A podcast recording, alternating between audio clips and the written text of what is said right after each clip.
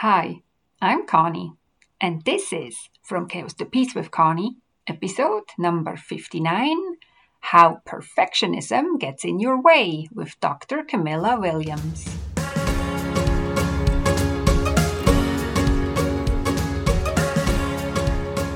Welcome back, everyone. How are you doing? This is episode number 59 of the From Chaos to Peace podcast, where you learn how a few minutes a day keeps the chaos away.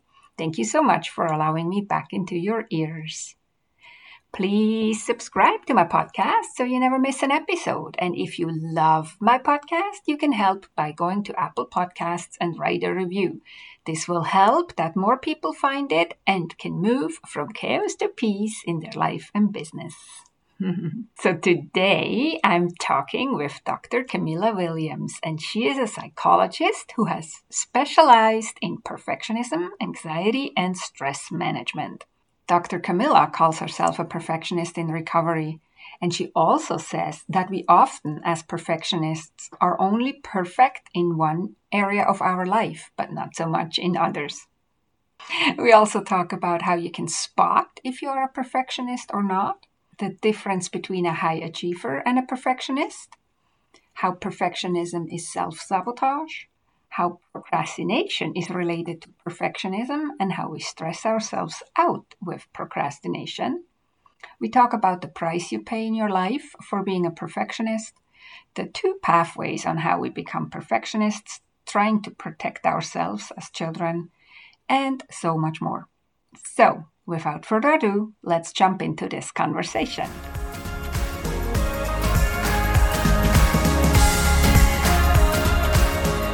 Welcome, Camilla, to the podcast. I'm so excited to have you on the show and thank you for taking the time. How are you today? I'm good, thank you. It's my pleasure. I really appreciate the time to talk about this because I love talking about anything to do with perfectionism and organizing. That's my jam. Yeah, mine too, as you could imagine. So tell us a little bit first about you. Why did you become obsessed with perfectionism? And is that the reason why you're a psychologist? Uh, yes and no, right? They say it takes one to know one. Uh, I'm a, I call myself a perfectionist in recovery. Uh, and so I've had to learn to, to catch myself and manage my own brain and kind of overcome my own perfectionist tendencies. But I was really just drawn into psychology because I was trying to understand a lot of the stories of the people around me. And I was really drawn by people's stories. And I think that's what psychologists really get to do is we get to be a part of people's stories and be a part of that journey. And I just love that kind of work. I kind of settled in on perfectionism in part because I'm very familiar with it, having gone through it myself. But I also kept seeing it as a very common theme across all different kinds of clients. And I really kind of started picking up on it as, as a, a growing problem, I think, in today's culture. Yeah, yeah, so I'm definitely also a perfectionist. I don't even know whether I'm in recovery. I'm for sure not, uh, I sure haven't overcome it. But so, what would you say? How do we know if we're a perfectionist? So there, there are quite a few things that um, will help you know if you're perfectionist. Because one of the things I hear is that people say like, "Well, my life's not perfect, and things are a mess, and you know everything feels overwhelming, and I'm definitely not a perfectionist." But when I start asking them about the specific things they're doing, then we really start to pick up on. But you're still wanting to be perfectionist, even though you don't feel like things are perfect. So, one of the most common things that a perfectionist will do is they're always comparing themselves to those around them. So, every single thing you do, you can't help but stop and look at the person next to you and see, like, am I doing it better? Am I doing it worse? Are they farther ahead? Or everywhere you do this at school, you do this at home, you do this at work. And the problem with that is that you always feel like what you're doing isn't good enough there's always a sense of, well, I could have done this, I could have done more, I could have done differently. Because every time you look at someone else, you're going to see that they're doing something a little differently than you are. Yeah.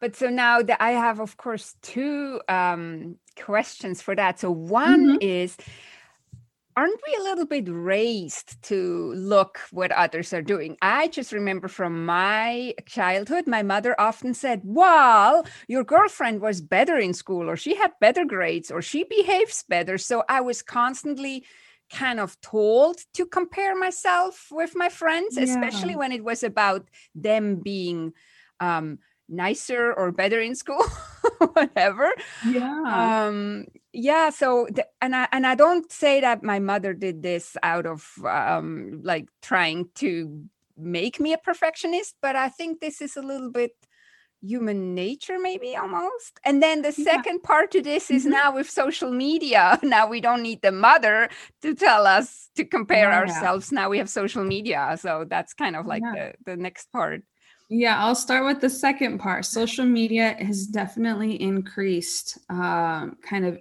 issues of perfectionism because you're always comparing yourself to what others are posting on social media and it's creating a bit of a split where you are curating and kind of censoring what you choose to put out there so people are only seeing certain sides of you and not all of you. And that really creates a scenario for people to really second guess their sense of worth, um, to have kind of doubts or anxieties about, like, well, if people really knew, if they really knew what I'm like, then maybe they wouldn't think that I was, you know, as great as I appear to be.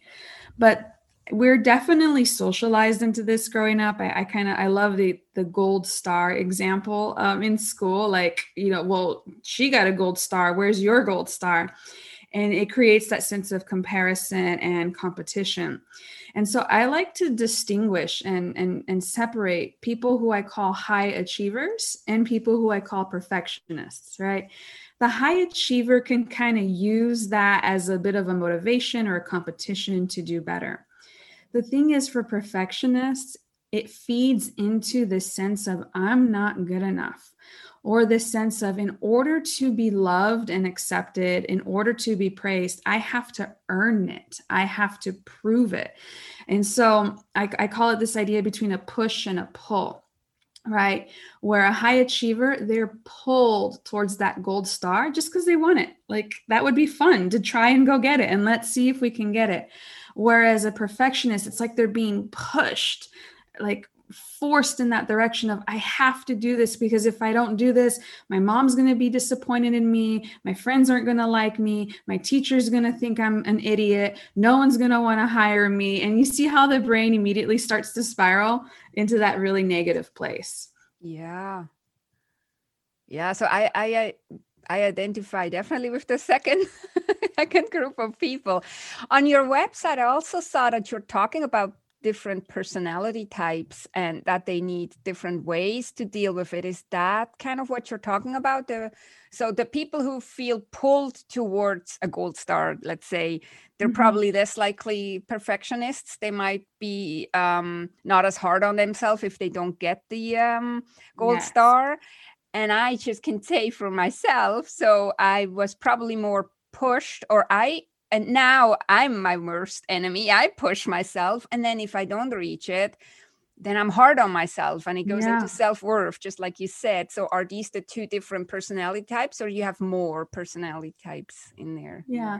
So from from the website, I was I was just kind of trying to help people look at the different ways they experience stress, right? Because it can mm-hmm. be very stressful to always have this pressure to perform well and to achieve and um, but different people will resonate with different ways of managing the stress I didn't get into like the Enneagram personality types or the different diagnoses, not not that at all, but perfectionists are usually under so much stress, so much overwhelm because their brains never turn off.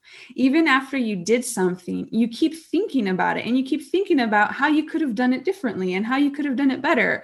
When you're supposed to be at home relaxing or on vacation, you keep thinking about that to do list on the back of your head. So there's never this sense of like genuine downtime where you can genuinely relax. And that's why they tend to get stressed and burn out. And so certain personalities respond better to different stress management techniques. So for example, a lot of the perfectionists I work with, they say like, "Oh, everybody tells me to do deep breathing." Like just take a deep breath and do your meditation and deep breathing and they hate it because their brain is always go go go.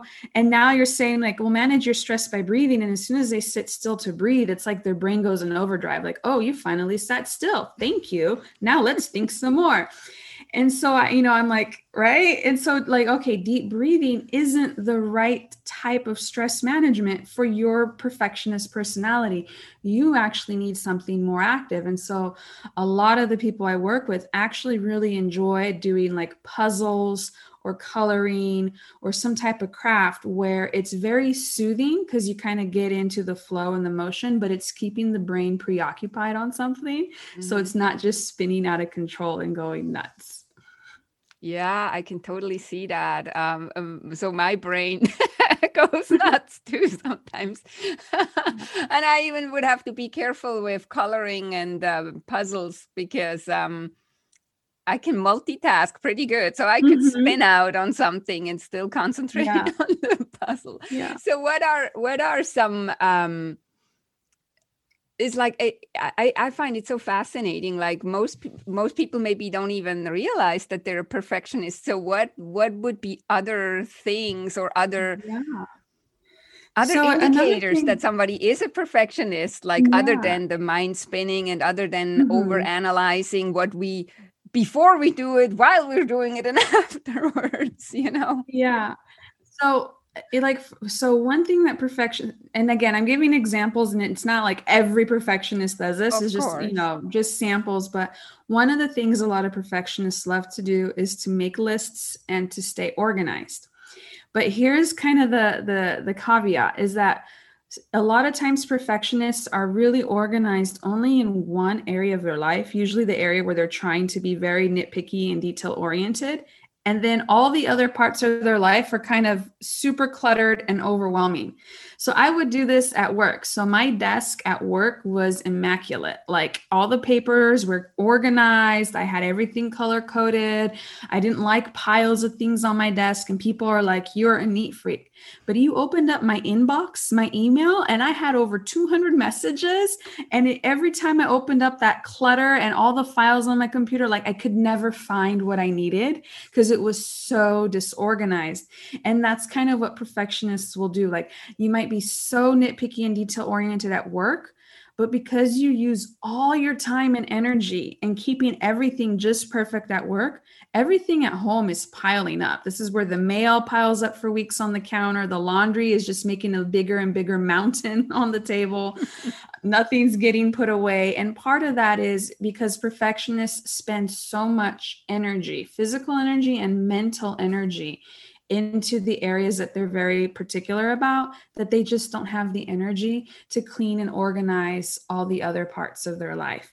And so people will usually see this split. I had a client who was very perfectionist about her work, but her car looked like she was living in her car because things just kept piling up. But you wouldn't know it unless you saw it because on the outside, she, you know, was very meticulous.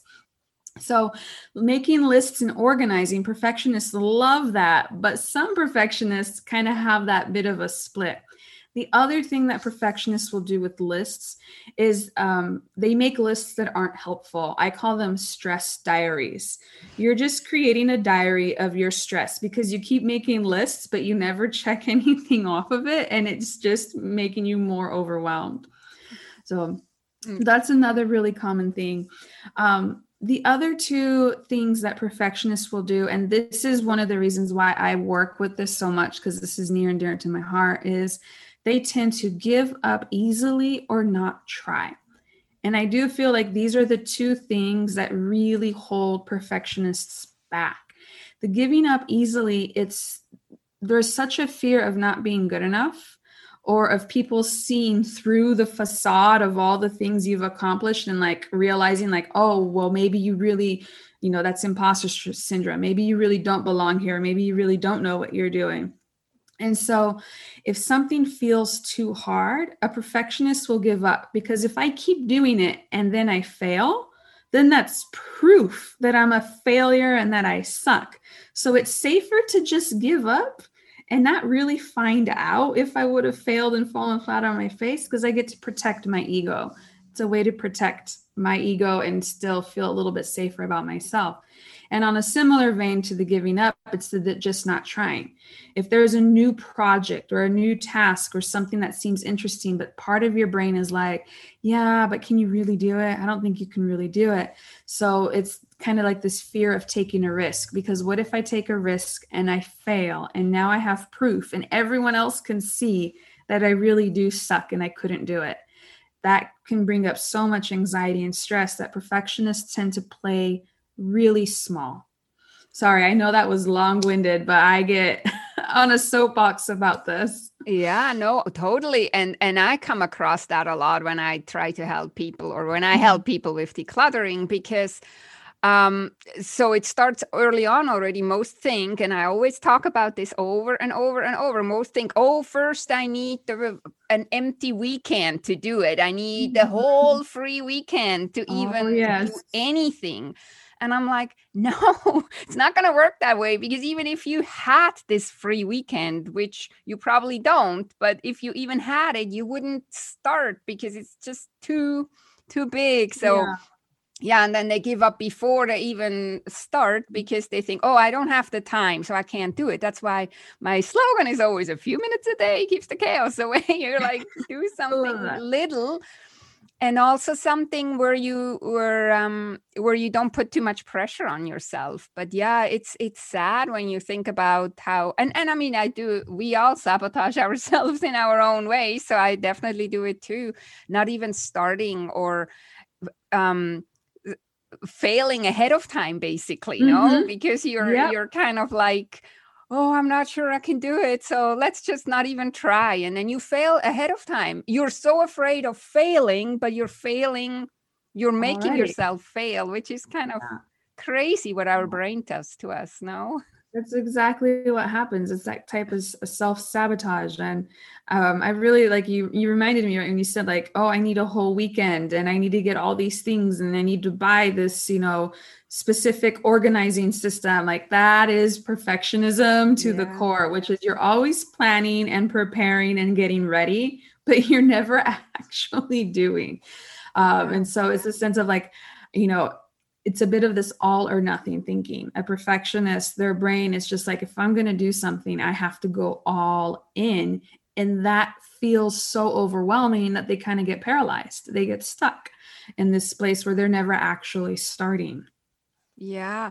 So now I just had a, a thought. So, perfectionism often or, most likely leads to procrastinating mm-hmm. so now if you do have a deadline that you can't um, avoid or miss for something uh, i would assume that the perfectionist kind of like um, plans and plans and plans and plans but then it comes into this time crunch where he actually ha- he or she has to do something mm-hmm. and um, do you see that a lot with um, in your uh, practice too that and then we're actually setting or the perfectionist actually sets him, herself or himself up for failure because we don't give ourselves enough time to do the job at yep. hand because we planned and we procrastinated yep. and, and whatever Yes, I mean you. I mean you perfectly described it. Uh, procrastination is one of the, the biggest behaviors that I work on with people. Is how to stop procrastinating because procrastinating in itself is a stress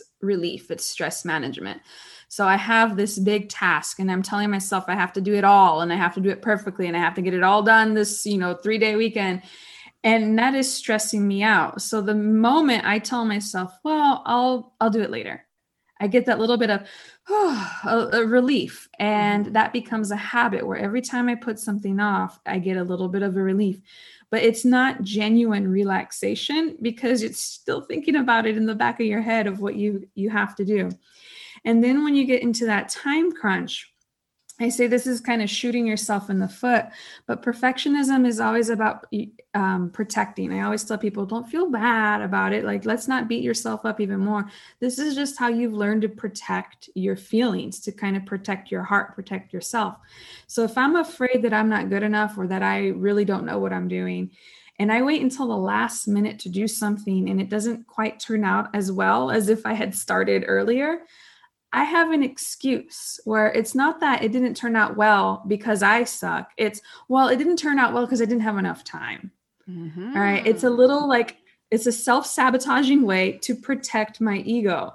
You know, well, I could have gotten an A if I spent all two weeks doing this paper, but you know, I did it overnight on an all nighter and I, you know, was running on fumes. And of course, I got a B, but I could have done better if I spent more time.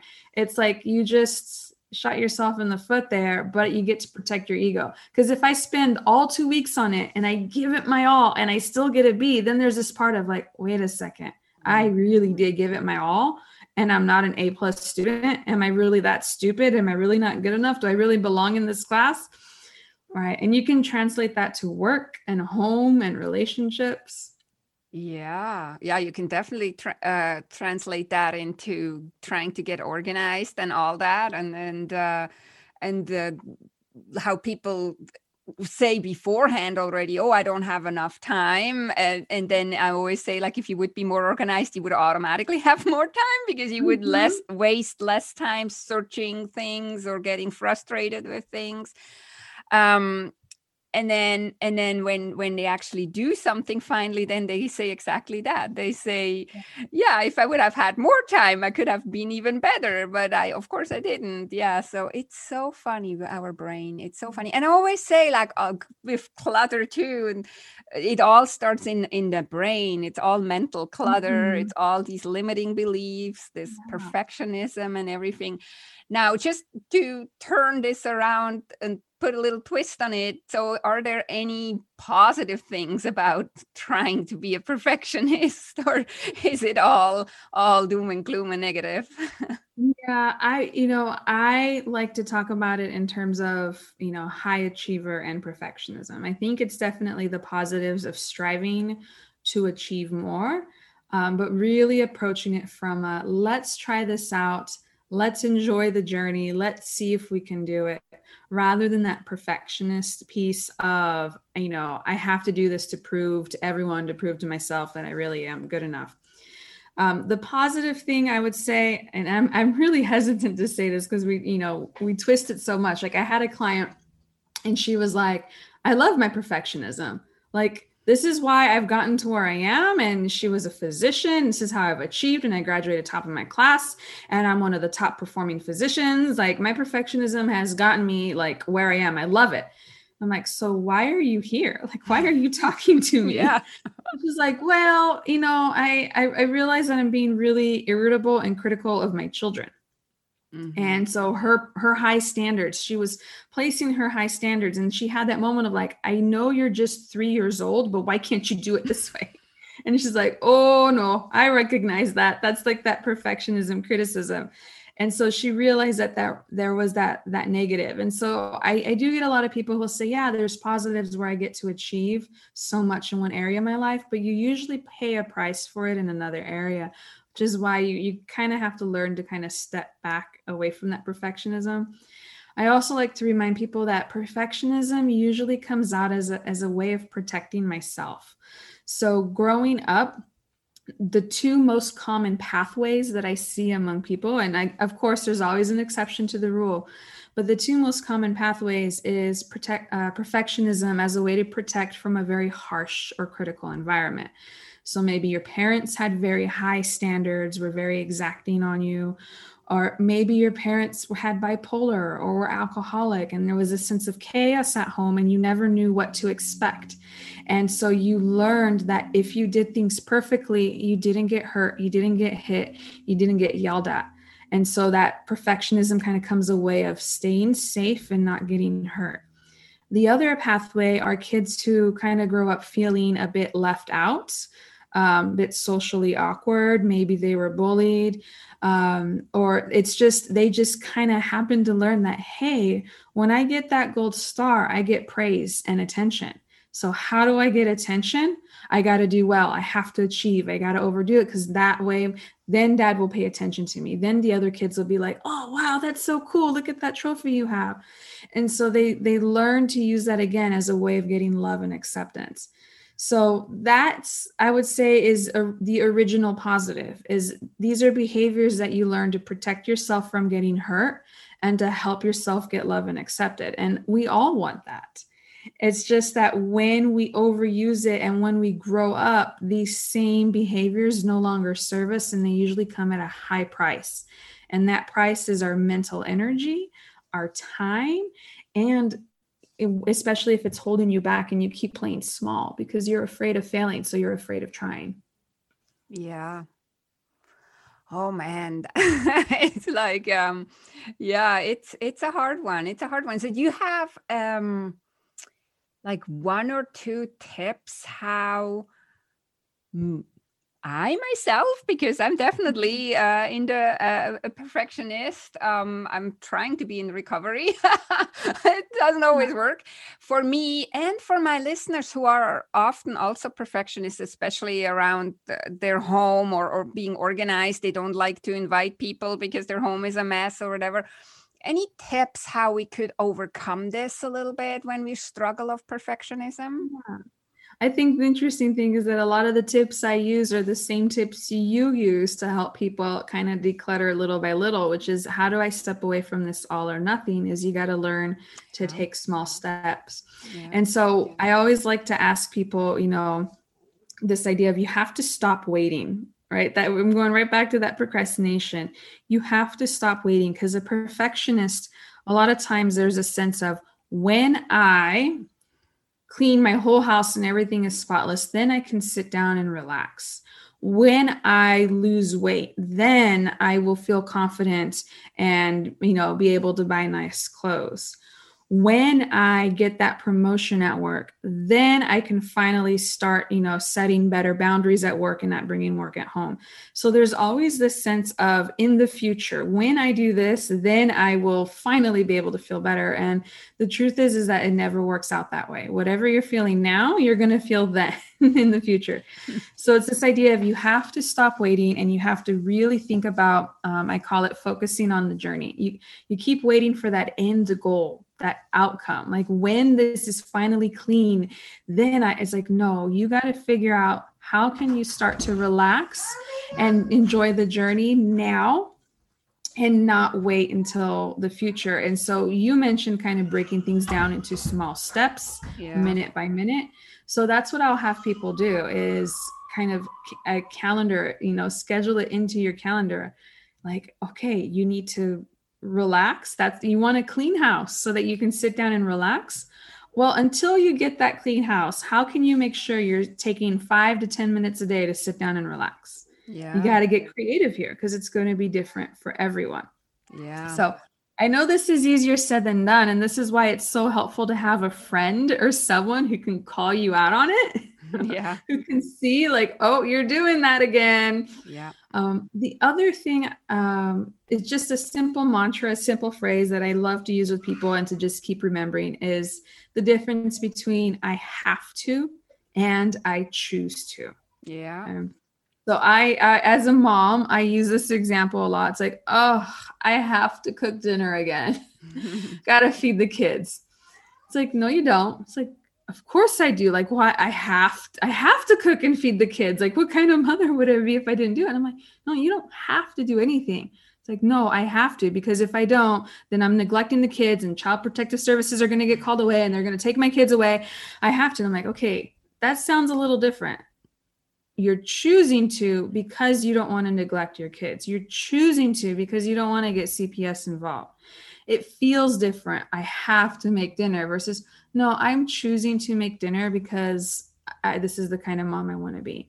So that simple language shift puts you in a place of more control and more power. And so, especially if you're trying to do that with decluttering, like, oh, I have to because people are coming over this weekend. It's like, no, the more you can step into, no, I'm choosing to because I want this, this, and this. Mm-hmm. Every once in a while, you might find out that you really don't have to. If you don't have a good reason for choosing to, you can have that moment like, oh, maybe I don't have to. And you get to take something off your plate, which we all need to do. yeah awareness that's often the the the thing too is like do i really have to or is mm-hmm. it just because my like i'm so in the in the role and in the habit of doing it yeah, yeah. totally totally um so I could talk with you for hours about perfectionism, but I think we should be mindful of uh, your time and my time and the listeners' time. So, where can people find you if they're now intrigued, want to learn more about how they can yeah. Um, I am on Instagram and Facebook. So, whichever platform. So, on Instagram, it's just at Dr. Camilla Williams, and same thing on Facebook at Dr. Camilla Williams. I try to do a lot of tip videos. And if people have questions, maybe about anything I said today, that's like, wait, what do you mean by that? Or you want to know more, by all means, reach out to me, send me a message. Um, I'd love to, to talk more about it. Yeah. Oh, that's very generous. Thank you. Uh, mm-hmm. do you want to end with any words of wisdom or is everything said? oh, I, you know, I'll, I'll end with this, right? Um, so many of us, I feel like in our culture of self improvement and self development, there's so much pressure of, I need to do more, I need to be more. Even with just like cleaning and organizing the house. Like I, it needs to be more and different. And I always just like to remind these people to come from this place of enoughness of how you are right now is good enough. Um, you don't need anything more to be any more worthy to those around you. And I that really like um, I'm just like, if you ever have a fur baby, I'm sorry, I'm going a little bit on a tangent. If you have a fur baby, a pet, you never come home to your pet and be like, So, did you vacuum the floors and do the dishes and take out the trash? What are you doing here? You're just laying around all day, taking up space. We don't do that to our pets we don't expect them to earn their place in our home in our hearts we just love them just for existing and that's the kind of love that we need to learn to have for ourselves just i am worthy just because i exist Thank you. That's very, very beautiful. I agree. And mm-hmm. somehow hard to do. We can do it with the fur baby so much easier than with ourselves now. Yeah yeah. Thank you very much um, for your time for your wisdom. This was really awesome. Thank you very much. You're welcome. Okay my friends that was my conversation with dr camilla williams if you want to find out more about Camilla and how she helps her clients overcome perfectionism, you find all the links of the things we were talking about in the show notes, and the show notes you'll find at connygraf.com forward slash podcast forward slash 59. That is connygraf, C-O-N-N-Y-G-R-A-F dot com forward slash podcast forward slash 59. Thank you for joining me on the podcast today and listening all the way to the end. If you found value in what Dr. Camilla and I were talking about, please share it with your family and friends because if you found value in it, they will too. Have a beautiful and amazing week and please subscribe so you never miss an episode. See you next time. Take good care and be safe.